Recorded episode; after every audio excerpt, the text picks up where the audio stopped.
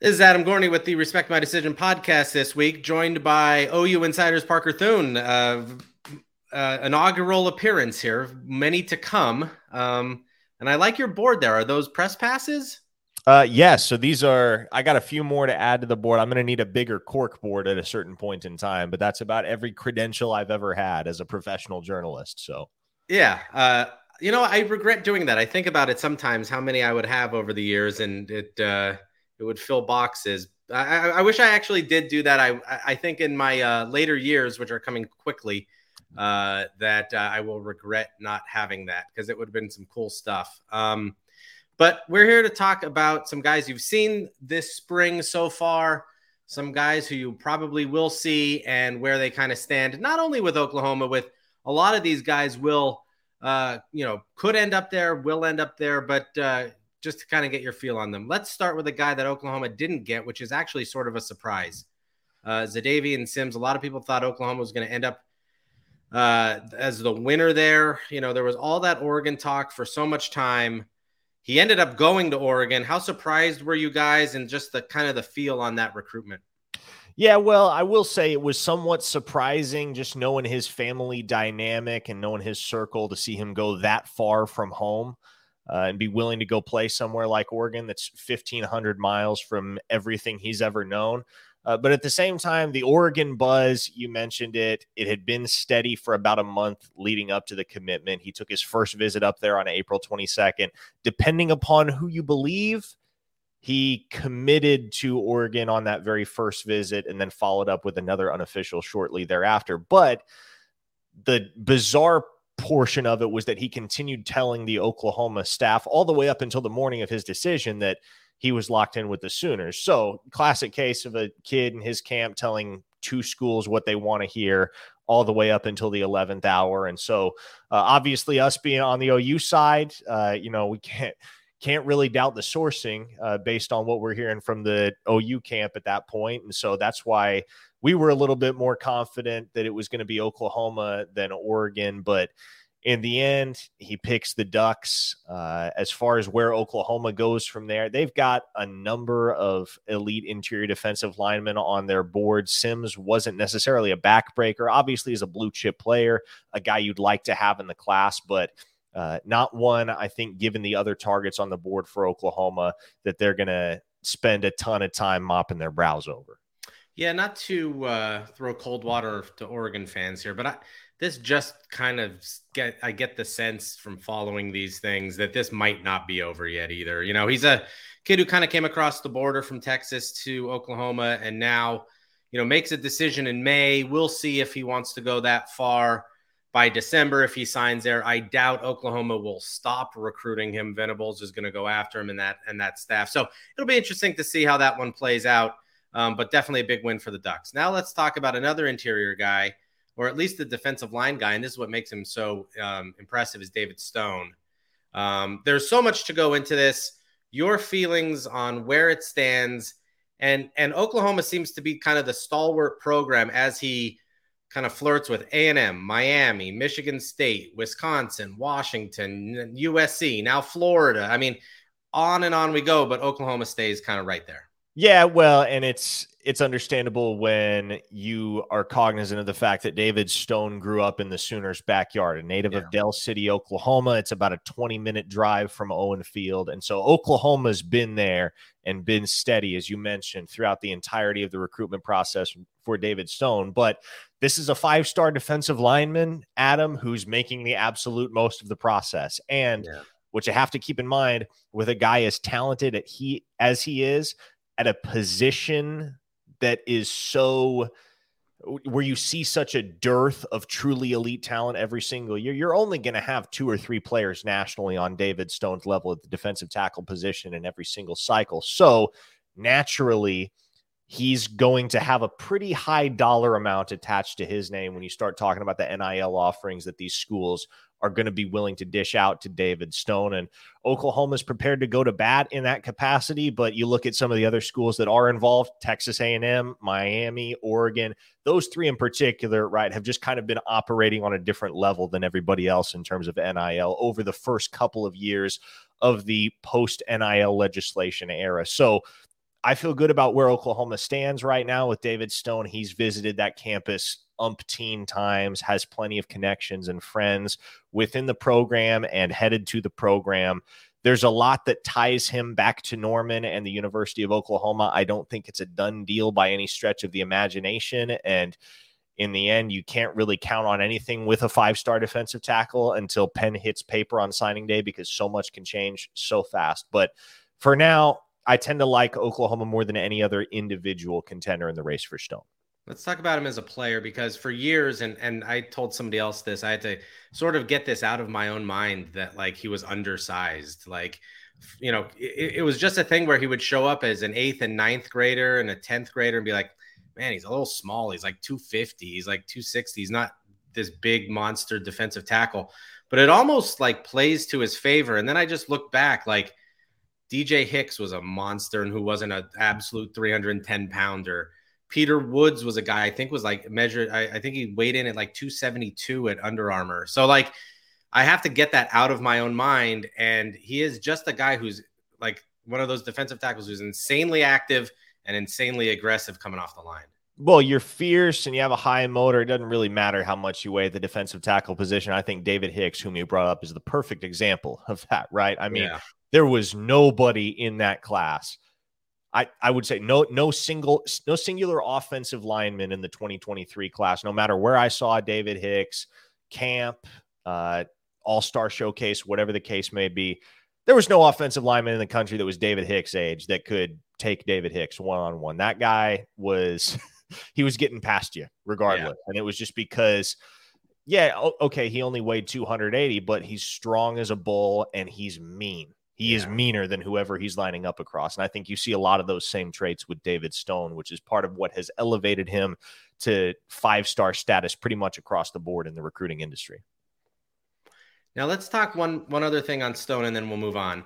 Um, last summer, I sat down with him at the Rivals Underclassmen Challenge, and he said that his mom didn't want him at Oklahoma. And I was like, and as the podcast was going on, I was sort of like stunned. I I didn't want to get too much into it but the understanding that I have now is that it's not that she doesn't want him at Oklahoma. It's that she wanted him to sort of like broaden his horizons, at least consider it, and then, you know, have a circle around him at Oklahoma that was protective of him if he were to go there.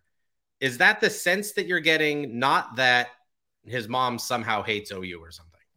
Yeah, well, I, I think that aversion was there at one point, and I think Oklahoma has done a lot to try and bridge that divide uh, with Stone's mother in particular. But he's got a lot of people in his camp that naturally have a lot of different desires, and some are pro Oklahoma, some are not pro Oklahoma. At the end of the day, uh, it's going to be the kids' call one way or another. And you can never rule out somebody from that camp getting a little bit more involved than they are at this point, or maybe that they should in the grand scheme. But I think what leaves Oklahoma fans quietly confident about the David Stone recruitment is that he's all he's never been shy about professing his love for Oklahoma as a program, the affinity that he has for the Sooners and for Todd Bates and the rest of that OU coaching staff as well. So the relationships are strong there, and OU has done a good job of beginning to appeal to those folks in Stone's camp that maybe weren't on board with the Sooners early on in the process.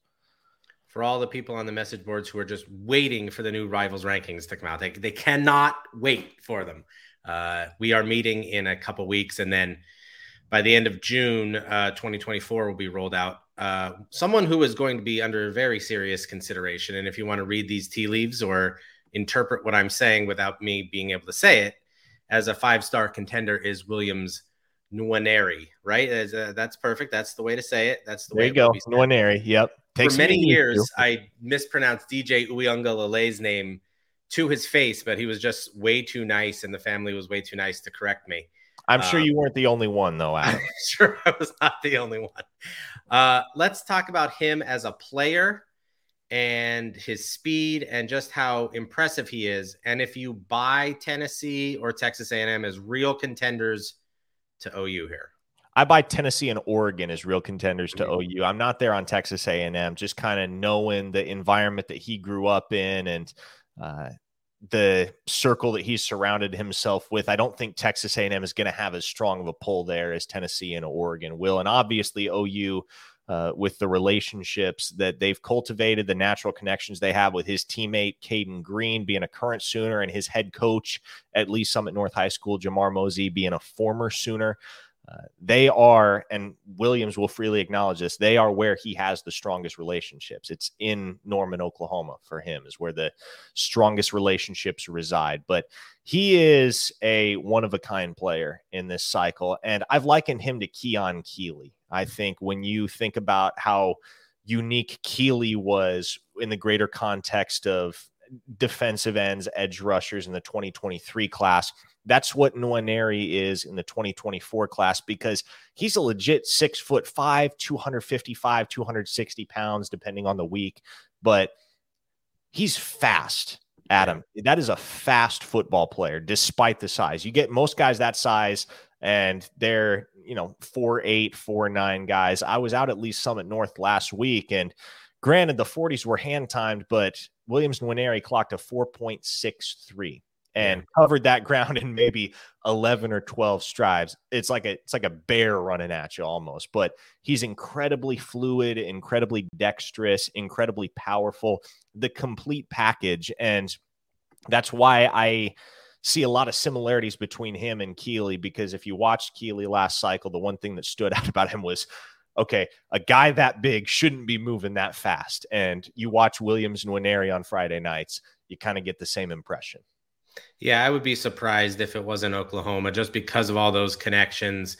Unless things go really, really south uh, this season, uh, I would I would be surprised. Devon Mitchell. Let's talk about one of the best looking kids in this class, who looks like he's uh, on his way to being Mr. Universe because he's almost too bulked up at this point to, to play tight end, but he can still move. He's still fluid. He's not like this tight, muscled up guy. I've talked to a lot of guys that, you know, a lot of football guys that are like, we don't want guys that are just completely chiseled out of muscle because it's always a hamstring. It's always a, you know, this muscle, that muscle. There's too, too much tightness there. Um, I've never had that problem impressing people, but Amon-Ra St. Brown was like that. Like he was all jacked up and he he never got hurt, but other other guys did. Mitchell as a player, as and as in in his recruitment, he has not seemed to me like a guy that came west to stay west. I, I don't know. I could be wrong, but it seems like he wants to kind of go back. No, you're 100% right, Adam. And he's very, very tight with four star 2024 quarterback and Oklahoma commit Michael Hawkins. Those two played together for two years at Allen High School in Texas. And that's part of the reason why Oklahoma has emerged as the preeminent contender in the race for Devon Mitchell. Also, you look at the current tight end depth at Oklahoma, that room is not really where they want it to be. And so I think the pitch to a guy like Mitchell is, hey, come in. You're instantly the most highly regarded recruit that we've signed at this position, maybe ever, Adam. Obviously, once yeah. the reclassification process is complete and he's officially class of 2024 as opposed to 25, that's going to impact his ranking. But Oklahoma, I would say you have to probably go back to Jermaine Gresham in the mid 2000s to find a tight end that was as ballyhooed as Devon Mitchell coming out of high school. He, not, not even Mark Andrews, if you'll recall, who yeah. has become an NFL Pro Bowler. Not even he commanded the type of attention as a recruit that Devon Mitchell has. And naturally, you're going to have concerns when a guy is that physically developed at that young of an age. I remember there were folks that had a lot of the same concerns about Brandon Inniss, right? When you're maxed out, uh, how much better can you realistically get? But you said it with Devon Mitchell, despite the size, despite the impressive frame, he still moves incredibly well. And that's why he's currently one of the top 50 prospects in the class of 2025 and is likely to remain in top 100 territory when he reclassifies. Yeah, he is a uh, he's a great looking kid. Um, yeah, it's def it's definitely interesting. Last one I want to get to today is Grant Brix, and I don't think any of us have been to Logan, Iowa. I don't know if many people have ever even known where it is. It's about, I just, I actually just had to look. It's about 40 minutes northeast, uh, north, basically north of Omaha. Um, And he's a he's an interesting kid because his recruitment has completely taken off the more people have just seen him. You know, like he just hasn't been to many events, and so people haven't seen him a lot. Um, what you, what is your sense on his recruitment? He is about 40 minutes or 40, you know, an hour or so to Nebraska. He's an Iowa kid. There's definitely Notre Dame, Oklahoma involved. What's kind of your sense on where that goes? Yeah, Grant Brix, you know, it's it's so refreshing to get to cover a kid like that every now and again because he doesn't do big camps. He doesn't put his name out there. He doesn't play his recruitment up on social media.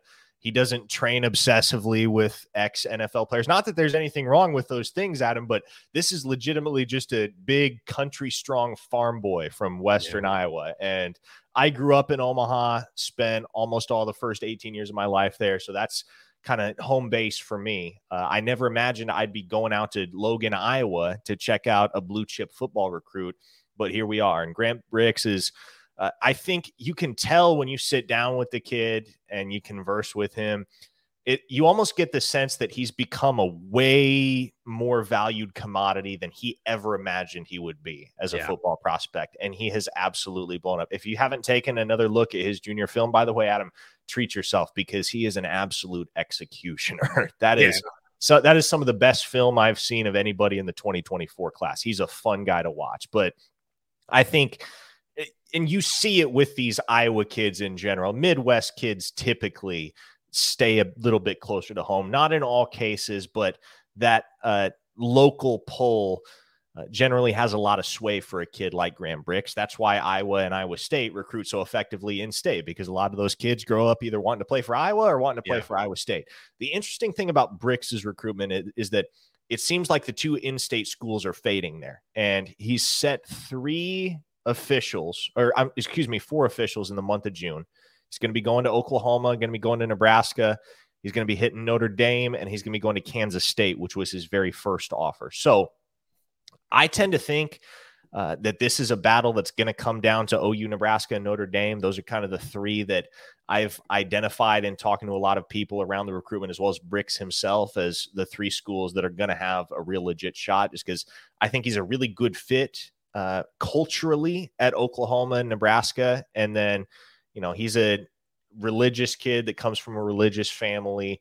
Notre Dame, in addition to how well they develop uh, defensive linemen, there's just kind of that allure for anybody that grew up in the church. And so that's why the Fighting Irish have come into play in a big way. And I think it's it's way too early to call. Official visits are going to go a long ways toward determining the outcome there, but I would say those would be the top three schools in my mind that are going to be in play down the stretch the down the stretch for Grant Brix, Oklahoma, Nebraska, and Notre Dame, not necessarily in that order. Yeah, and, and over the years you see those are the kids, especially in the Midwest, but kind of everywhere that that actually are sort of the best performers and guys that we should revisit in rankings, guys who are sort of enam not enamored but like blown away by the attention that they're getting. They didn't even realize it was possible to get that attention. And then guys who didn't like expect it or sort of demand it on social media you know what i mean? Guys that are just kind of like ass kickers and wannabe ass kickers for the for the fun of it you know? So you look at like a guy like Quenton Nelson who never talked to anybody and did nothing and then just destroyed people at Notre Dame for years. So, all right, Parker, I appreciate the time. We're under 20 minutes. That's what I promised. Uh, this is Adam Gorney, and that is the Respect My Decision podcast.